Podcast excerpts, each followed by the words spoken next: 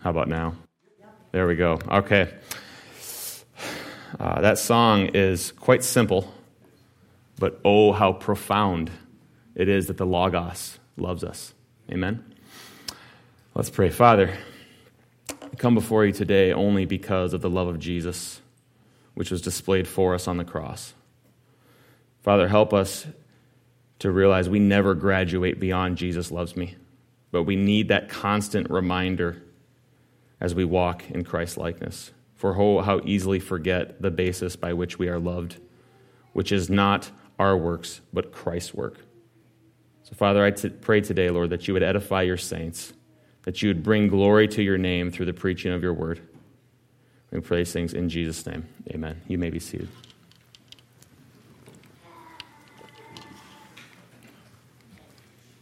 If you want the job, you're going to have to prove you're the best of the best, the greatest of the great.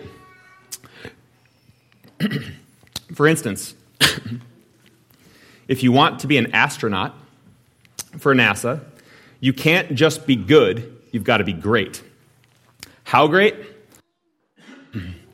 Not only do you have to pass a demanding physical, have to be in the top of your class with stellar grades and be very highly proficient at mathematics, which I'm out right there.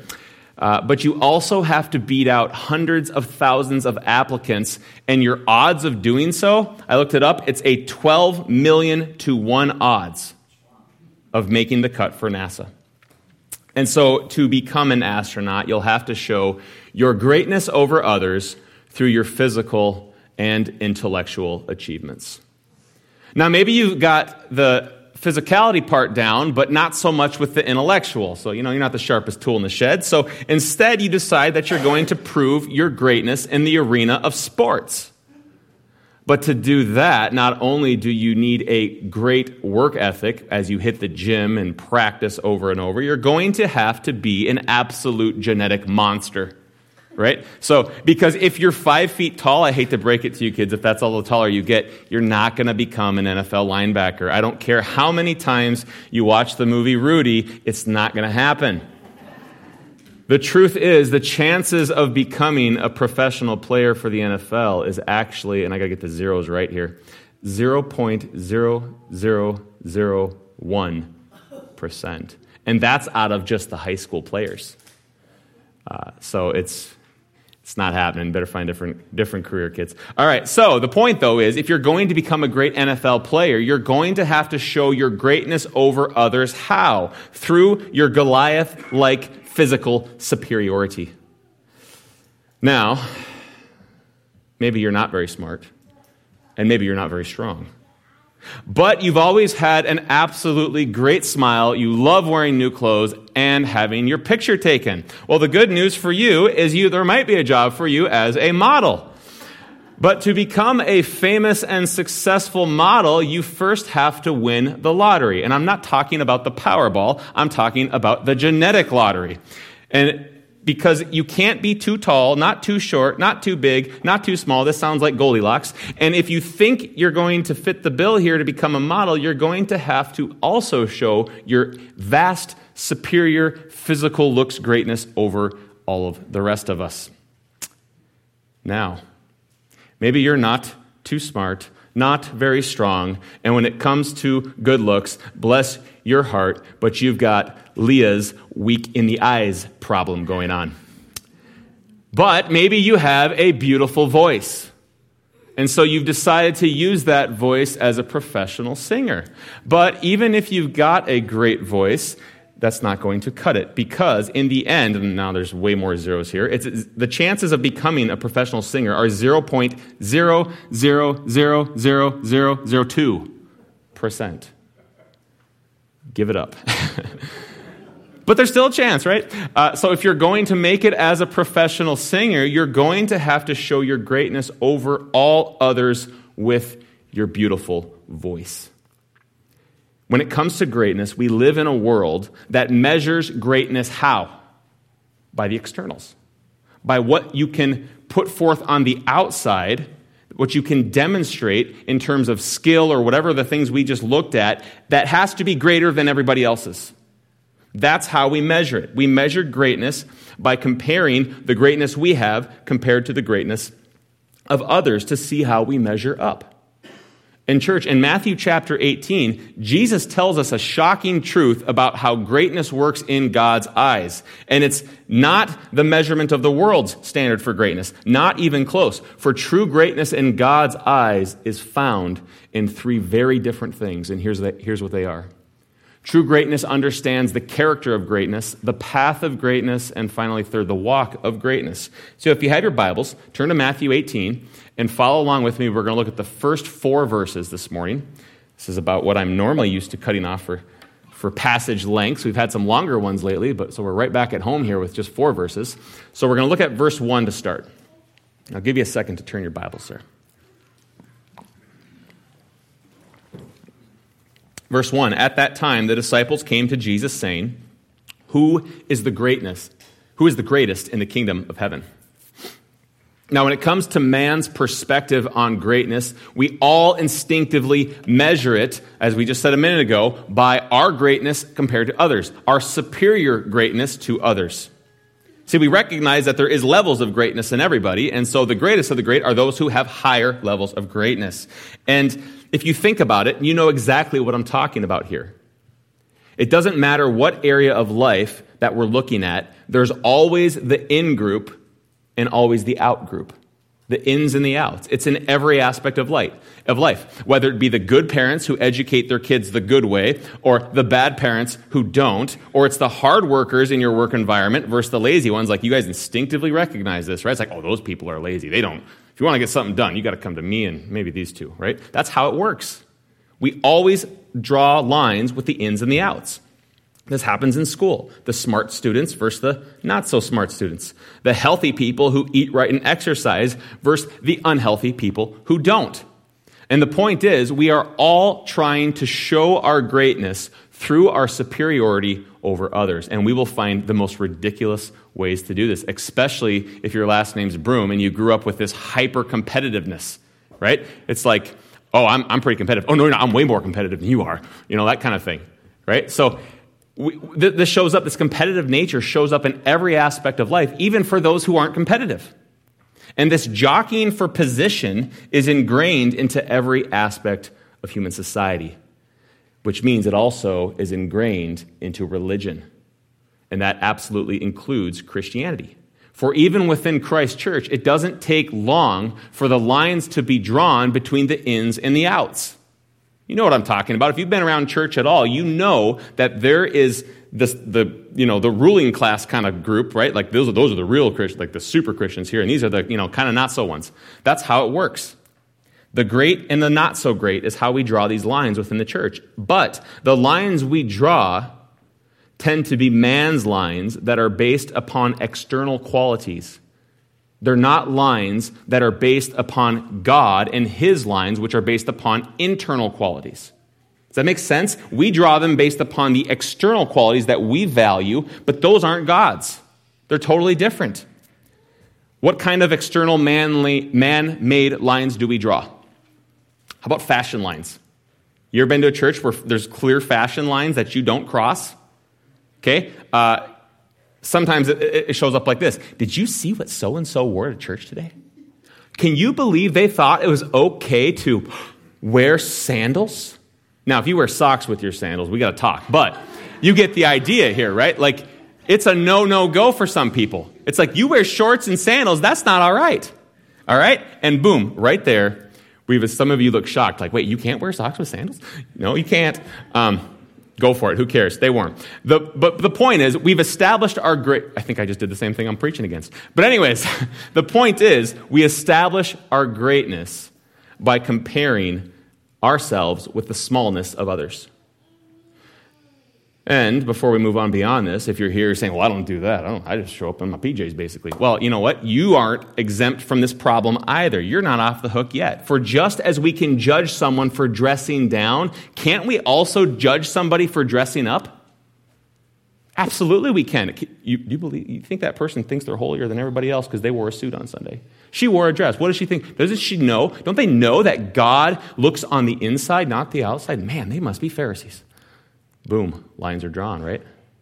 We absolutely do this stuff on both sides of the ins and the outs. I started adding up all the different ways that we do this as Christians. I got to be honest, I had to stop because I don't know what number comes after a trillion. I really don't know. My kids would probably know, but I have no idea. Some of you know. And I don't have time here to obviously list all of the trillions and trillions of examples. So I'm just going to give us a few. How about Bible translations? Do we ever draw lines over Bible translations? How about over political beliefs? I don't know if that's happened since 2020. I've, I've not seen it, but maybe you have, being facetious. How about uh, scientific beliefs? COVID. Any, anybody seen any of that? Do we ever have battle lines drawn over the recent virus of COVID? Of course. How about pastors we prefer, authors we favor, Christian bands and music we like the most? How much money we spend on hobbies and things versus the other hobbies and things that you should spend money on because those are the ones I like and the ones you like aren't very, that's a waste of money. Am I right here? Do we ever draw lines like this in the church? All the time. All the time. And yet, let me ask you, does any of that have to do with true biblical greatness? No, it doesn't. Not at all. So, the question we have to ask ourselves, and I would encourage you to really think about this over the next week what man made lines have you drawn to inflate your greatness by deflating the greatness in others? And if you think the answer is none, then I can promise you, you are lacking in self awareness and you're just not looking hard enough. Uh, because if you were open and honest about this and examined yourself, I think you'd be surprised by what you found. So, like I said, spend some time this week in your quiet time, in the Word, in prayer, asking God to reveal to you the ways that you might be doing this, the ways that you might be drawing mad made lines by which you judge others to inflate your own self righteousness. And one more point before we move on if you're really serious about doing this, ask some of your closest friends, some of your closest Christian friends how they think you might be doing this, because I'll bet you money they will see things that you don't. For example, uh, and be honest about this, in the past few minutes, as I've been describing this, has anybody had somebody else come to their mind who does this? Yep. when I was putting this sermon together, I was like, stop it, this is about you, Zach, not everybody else. That's the point, though. We all instinctively see the speck in everybody else's eye, but the log that's in our own, it just hangs there and we're running, bumping into people with it. We don't see it. We're blinded to it. And so we need others to help point it out to us. The truth is, we all instinctively draw lines of greatness over man made issues, things that we find important, but those are not things that God finds important. Do you want to know something else about this? No? Well, too bad. I'm going to tell you anyways. What these lines are, are man made. I'm going to tell you this. We also so, so we draw lines with man made lines, but the thing I'm going to tell you is we also draw lines of greatness with God's lines in ways that we shouldn't. Okay? So think about this with me for just a minute here. And well, these lines that, that are God made lines, we absolutely must follow them, right? Thou shalt not lie, thou shalt not steal. You don't do it, period. Okay? So it's not that the lines are bad, they're not man made, they're God made. But here's the point. While these lines are certainly meant to be obeyed, these lines were never meant to be markers. Follow with me here. These lines were never meant to be markers that we use on others to determine our greatness by comparison. Does that one sting a little bit? It should, because we all do this. That's not what God's lines are for. We don't take God's lines and be like, oh, those are good things, and go around and look at everybody else and be like, wow, you really don't measure up. I am so great. That's not what they're for. They're to be obeyed, yes, but they're not for that. And yet, what do we tend to do with God's lines? We take them, and yes, they are good, yes, they should be followed, and we start using them to measure the lack of greatness in others. And why? Not to help them, not to bring glory to God, but to help us and bring glory to us. Let me ask you is Christianity supposed to be about serving us or serving God? You can answer this one. God, right? That wasn't very hard. Uh, it's God, and yet our natural tendency is to twist and warp the things of God into worshiping and serving ourselves. How? By achieving a greatness of our own. A greatness that we've built, a greatness that we have achieved. And, church, tell me now, what sin is that? Idolatry, pride. Those are not good sins to be playing with, are they? No. You know, if you really think about this, even at a slightly deep level, you're going to be like I was, just kind of just perplexed and shocked at how wretched and sin fallen the human heart is. It is a mess. It's almost like the heart is deceitful and wicked. Who can understand it? Well, that is what it is. We have hearts that will take anything and everything and twist those things, even good things, into bad things that are basically inflation pumps for our pride balloon. That's what we do with it. And yet, none of that, Jesus says, is true greatness. Not even a little bit. It's actually the opposite of greatness. And so that approach to greatness is not compatible at all with Christianity. For within Christianity, true greatness is not found upon the path of external superiority, outward superiority. It's not founded upon that, is it? It's found upon internal inferiority. Internal inferiority before all others, which leads us to our second point. The true greatness understands the character of greatness, but it also understands the path to greatness. Look with me at verse 2 and 3. In calling to him a child, he put him in the midst of them and said, Truly I say to you, unless you turn and become like children, look what he says, you will never enter the kingdom of heaven. He doesn't say you won't thrive in the kingdom of heaven there. This is, this is a litmus test for whether you go to heaven or hell, is what he's talking about. Right? It's pretty straightforward. Now, the past several weeks, in, in the last couple chapters of Matthew, what have we seen? Well, it's basically been a greatest fails compilation of the disciples. Like, you see Peter, he has you know, this, this remarkable moment where he's like, I, you know, you're the son of the living God. And then it's face plant after face plant after face plant. Like, it's a mess which should give us you know, hope because we do the same thing. And yet, in chapter 18, what do we find again here in these first four verses? Look at verse 1. The disciples came to Jesus saying, Who is the greatest in the kingdom of heaven? And that doesn't look quite so bad at first glance, does it? It doesn't until you read Luke and Mark's account of this whole situation. And then it's just like, oh boy, you guys, what, wow, you really hit the deck hard there. In those accounts, we find the disciples were actually arguing over who was the greatness.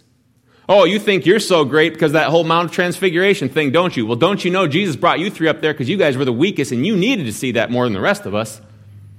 Oh, yeah, well, you know what?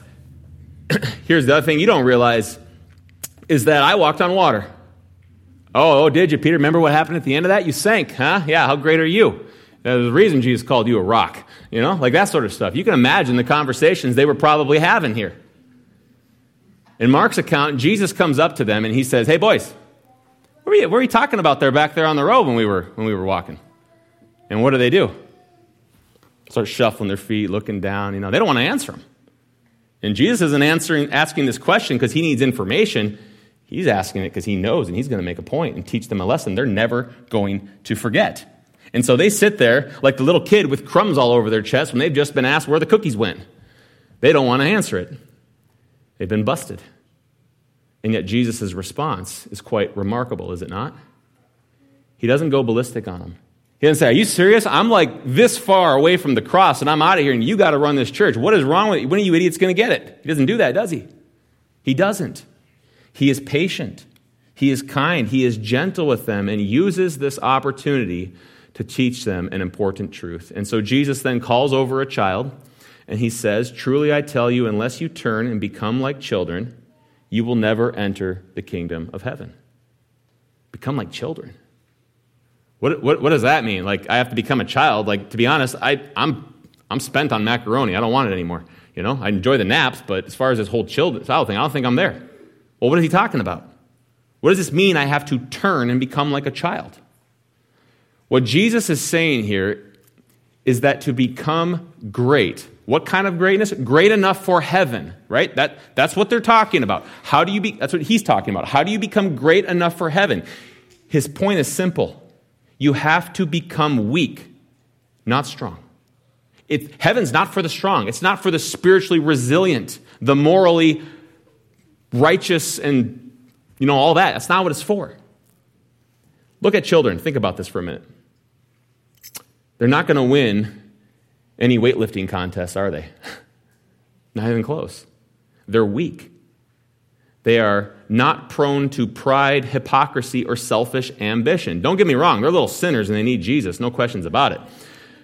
But they aren't little sinners in the exact ways that they grow up to be. Not really, not fully. I gotta tell you, I've never had a little kid show up in my office or send me an email all upset that their, famous, their favorite song wasn't sang at church. It's never happened. Uh, I've never had them get angry because I disagreed with them on some minor theological difference. They're just like, whatever, you know, kuna matata. Uh, it's not a big deal to them. And why? Because they're not all about the ambition thing yet. They tend to be more humble. They tend to be more teachable. They tend to be more modest and more lowly. And that's Jesus' point here when he says, become like children. Can you imagine a young child with, you know, think about this for a minute, a young child putting together a resume for a job application, what that would look like. At the top, they write their name, probably with a letter missing, maybe one of them backwards, or they just missed a letter entirely. Then for job qualifications, we find that they put down more than they probably should have. and then for references, uh, they, they list one, and there's no phone at all, you know? And why not? Because little kids don't care about that stuff. When you ask them what they want to be when they grow up, what do over 50% of them say? I want to be an artist. And why?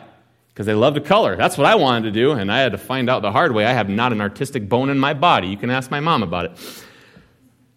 They're not seeking greatness in external achievements. No little kid is going to come up to you when you ask them what they want to be when they grow up, and they say, You know, I was thinking about this. I want to get a job at a prestigious law firm then people will respect me. Nobody, they don't do that. Okay? They don't care about that. They're not seeking greatness in external achievements like they grow up to do. They just don't. And so Jesus' illustration, when he brings the child in, he sets them before him. It's actually an illustration of what Jesus said back in Matthew 5. Here's what he said Blessed are the meek, for they will inherit the earth. What does that mean, inherit the earth? That's another way of talking about they will inherit the kingdom right? Because we don't, this is one of the, I think, I've been thinking about this this last week. I think one of the biggest confusions that evangelicals have about heaven is when we die, when we move into the eternal, it's not going off to this pie in the sky, is it? No, it's we are on this earth for all of eternity, earth reborn with physical bodies, doing physical things. Okay? So that's what it's talking about. Blessed are the meek, for they will inherit the earth. Do you realize how radical this is? The entire world will tell you that the way up is up and the way down is down. And that's what makes sense to us. Do you want to get the promotion? You got to work hard. You got to get the raise. You got to score the goal. You got to win the game. You got to strive for these things. And you know what we do out of that thinking? We take that concept and we apply it to our relationship with God. We apply it to the entrance fee into heaven. Do you want to be great, though, in God's eyes? Obey the rules pray the prayers, read the books, do the good things, and try not to do too many of those bad things. That's it. Great work. Now you're getting it. Keep on. Up and up we go, and we'll eventually make it. But what does Jesus say about all that? Look at verse 3. Truly I say to you, unless you turn and become like children, you will never enter the kingdom of heaven. Jesus warns us that's not how greatness works before God. And if that's how we view it, not only will we not be great, we'll not enter heaven at all. We'll be damned. That's what he's saying.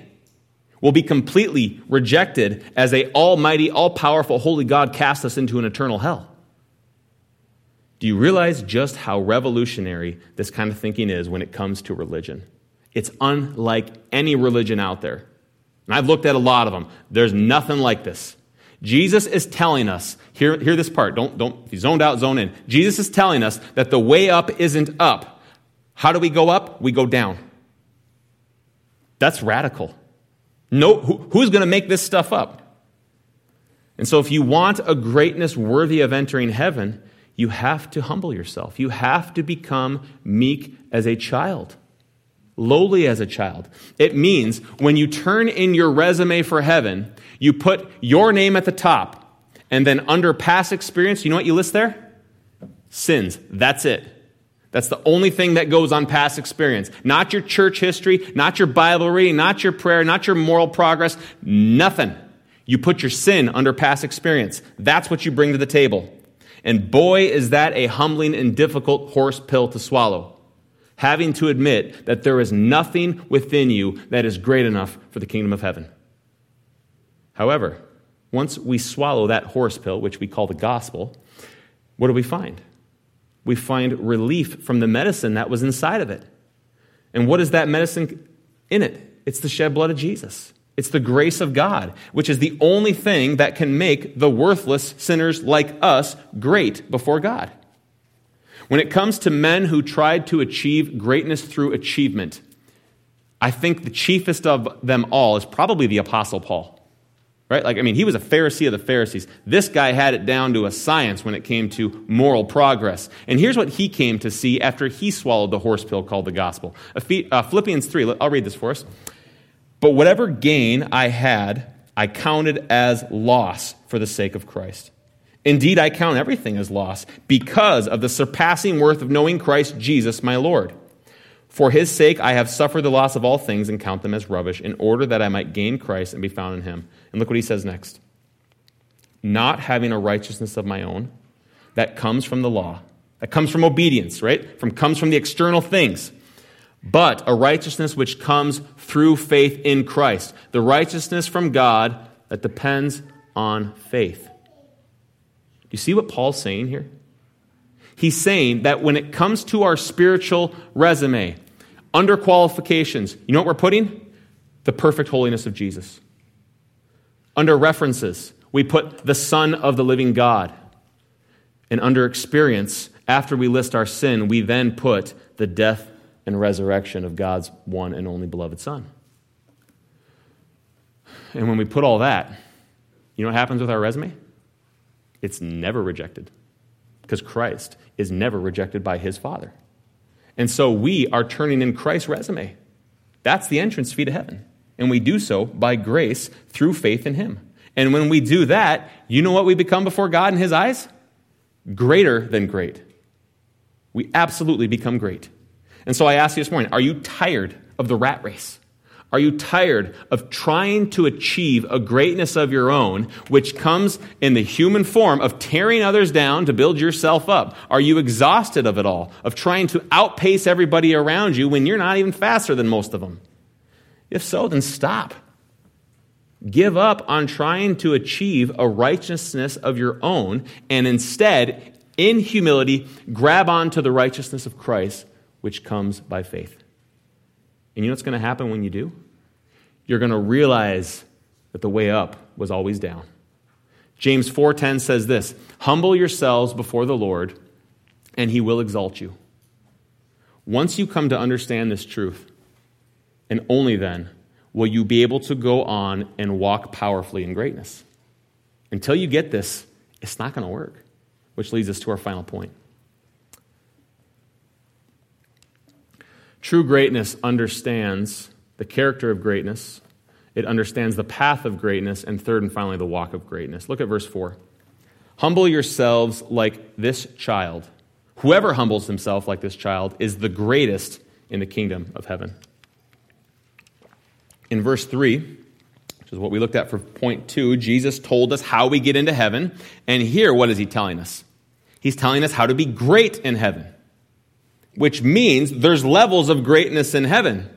Right? See how I did some basic logic there? That's what that means. There's levels of greatness in heaven. How to be great in heaven. Or we might say, and this fits with numerous other passages, I'm not making this up, how to gain heavenly rewards.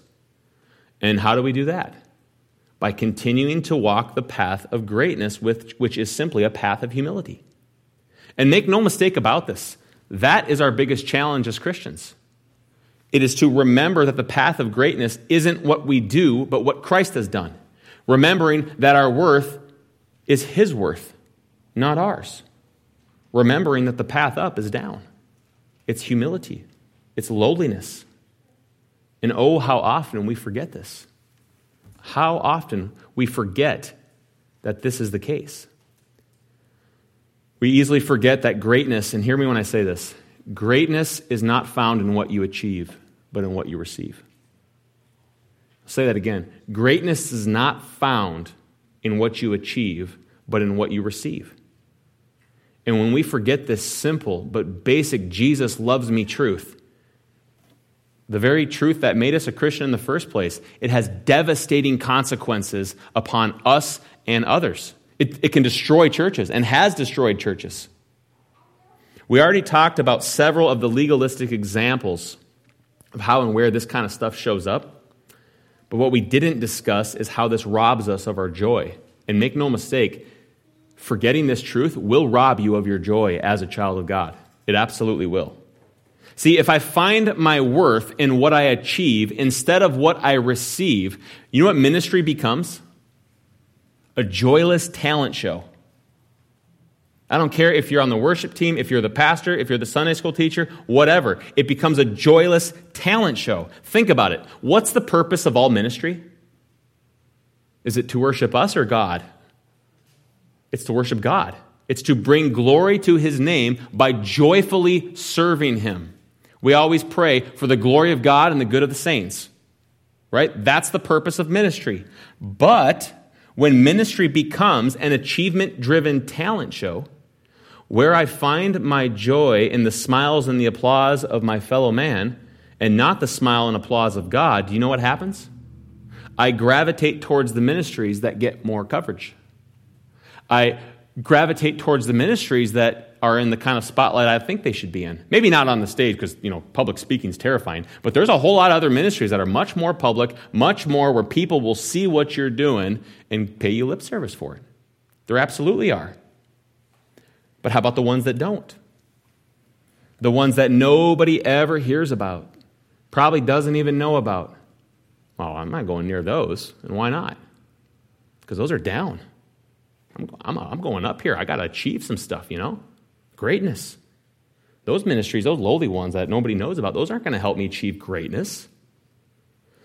So, is it any wonder that most churches can't, peop- can't get people to do the low frills ministries? They don't want to do it. The stuff that rarely gets noticed, whether that's cleaning the church, visiting widows and shut ins that, you know, they're not going around telling everybody, you know, so and so came to see me. They're shut in making food for someone who's sick. Uh, yeah, you're going to have, they'll, they'll notice and be thankful, but that's, that's the extent of how that's typically going to go. Serving in the nursery, changing a light bulb. Like, there's tons of examples that things that need to get done in a church that are lowly. And yet, sometimes churches, it's like pulling teeth to get people to do it. And why? Well, I'm afraid to say, I think it's because we have forgotten the truth that greatness is not found in what you achieve, but what you receive. If our ministry service is for Christ, if it's for His smile that we seek, if that's our heart's chiefest desire, then the less flashy areas of ministry aren't going to be less flashy to us, are they? And why not? Because our omniscient God sees all things, does He not? And so, whether I serve on the worship team or I serve in, by preaching or some public ministry, that gets the same level of spotlight before the one audience that matters as these other ones that the rest of you all don't see. If we're honest about it, we must realize we all struggle to remember this truth. We all struggle to remember it. Let's talk about that worship team one, one more time before we move on. If I find my self worth or my greatness is found in what I achieve and not what I receive, uh, then I might be on the worship team helping lead the congregation in worship, but I'm not trying to lead them in worship of God, am I? trying to lead them in worship of myself, which is idolatry. Uh, and instead of humbling myself and using my gifts joyfully for the glory of God, I've twisted them into demonic tools for the worship of the self. This is a struggle. This absolutely is. You ask anybody who has any ounce of self awareness who has been in a public spotlight in ministry, it absolutely is a temptation. Do you know what makes preaching so difficult? It's not learning to properly study and exegete a text. It's just not, okay? Like, you can teach a monkey to exegete scripture, right? Some churches actually do that, but they forgot to teach the monkey to exegete, sadly. But, but you know what I'm saying? Like, it's not that difficult to teach somebody to exegete a passage. Like, there's so much tools out there. Like, it's, it's, you could teach people to do it. The hard part of preaching isn't exegesis, it's preventing yourself from turning it into a talent show. Because the temptation is that you will do well so that people will praise you for it to inflate your ego. That's one side of the ditch. What's the other side? If you don't do well uh, and people grumble and don't praise you, you allow it to deflate your ego. You see this? Like there's two, there's two uh, ditches when it comes to this. You can, if you get the praise of others through your preaching, it builds you up and inflates your ego. But if you don't, then it deflates your ego and self-esteem, and you're a miserable Eeyore going around. You know, nobody likes me. Maybe I should go get a different job. You know that sort of thing. And you know what's ridiculous about both of those ditches? Where does the level of my talent as a preacher come from? God. 1 Corinthians 4 7 says this For who regards you as superior? What do you have that you did not receive? And if you did receive it, why do you boast as if you had not received it? When we are successful, whether it be preaching or on the worship team or teaching a Sunday school class, whatever, what happens is the little King Nebuchadnezzars in our hearts start to whisper to us just how great we are. But when we fail, there's another whisper in our hearts, and it's the little Elijahs that are whispering how doom and gloom everything is, how everything's failure, everything's miserable. It starts to sound like the book of Ecclesiastes vanity, vanity, everything's vanity. But both of these voices come from a heart that has forgotten that greatness is not found in what you achieve, but it's simply found in what you receive. And what we have received is the complete and total unmerited grace and love of God. Jesus loves me, this I know, for the Bible tells me so. And when we have the love of Christ, which comes freely and fully by grace through faith in Him, if I have that, and no offense to any y'all here, but why on earth would I give two hoots about what a single person in this room thinks of me? Why? Why care, whether it's good or bad? I have the eternal gaze and smile of the omnipotent God. Do you see what true biblical humility is? It's not weakness. It's not sniveling, self loathing, masochism, focusing on your weaknesses. No, humility is recognition, as one song puts it My worth is not in what I own, not in the strength of flesh and bone, but in the costly wounds of love at the cross. My worth is not in skill or shame or skill or name, in win or lose, in pride or shame, but in the blood of Christ that flowed at the cross. And once we recognize those truths, that is in those verses, we can go on to sing the chorus of that song, which says, I rejoice in my Redeemer, greatest treasure, wellspring of my soul. I will trust in, no, in him, no other. My soul is satisfied in him alone. So, how about you? Is Christ your greatest treasure? Is he the wellspring of your soul? Do you trust in him and no other? Are you satisfied in Him alone. For if you do, you will be truly great in God's eyes. Father, I thank you for this text. I thank you for the truths that are in it deep truths, profound truths, truths that none of us could see without your revelation given to us. So, Father, we just ask that today, if there's one here who has been trying to enter heaven through their achievements, I pray, Father, that they would give up on that that they would recognize it's not what we achieve, but what we receive. And that comes only because of the shed blood of Jesus. Father, I pray for the Christian here today who's struggling to walk the path of humility, who's struggling to remember that the path to greatness is a path of lowliness. And so, Lord, help us to be humble. Help us to find our satisfaction, to find our identity, to find our worth in Christ, not in the self. There is no worth in the self, for there is only shame. Help us not to delude ourselves. Help us not to be distracted by the world, the flesh, and the devil. We pray these things in Jesus' name. Amen.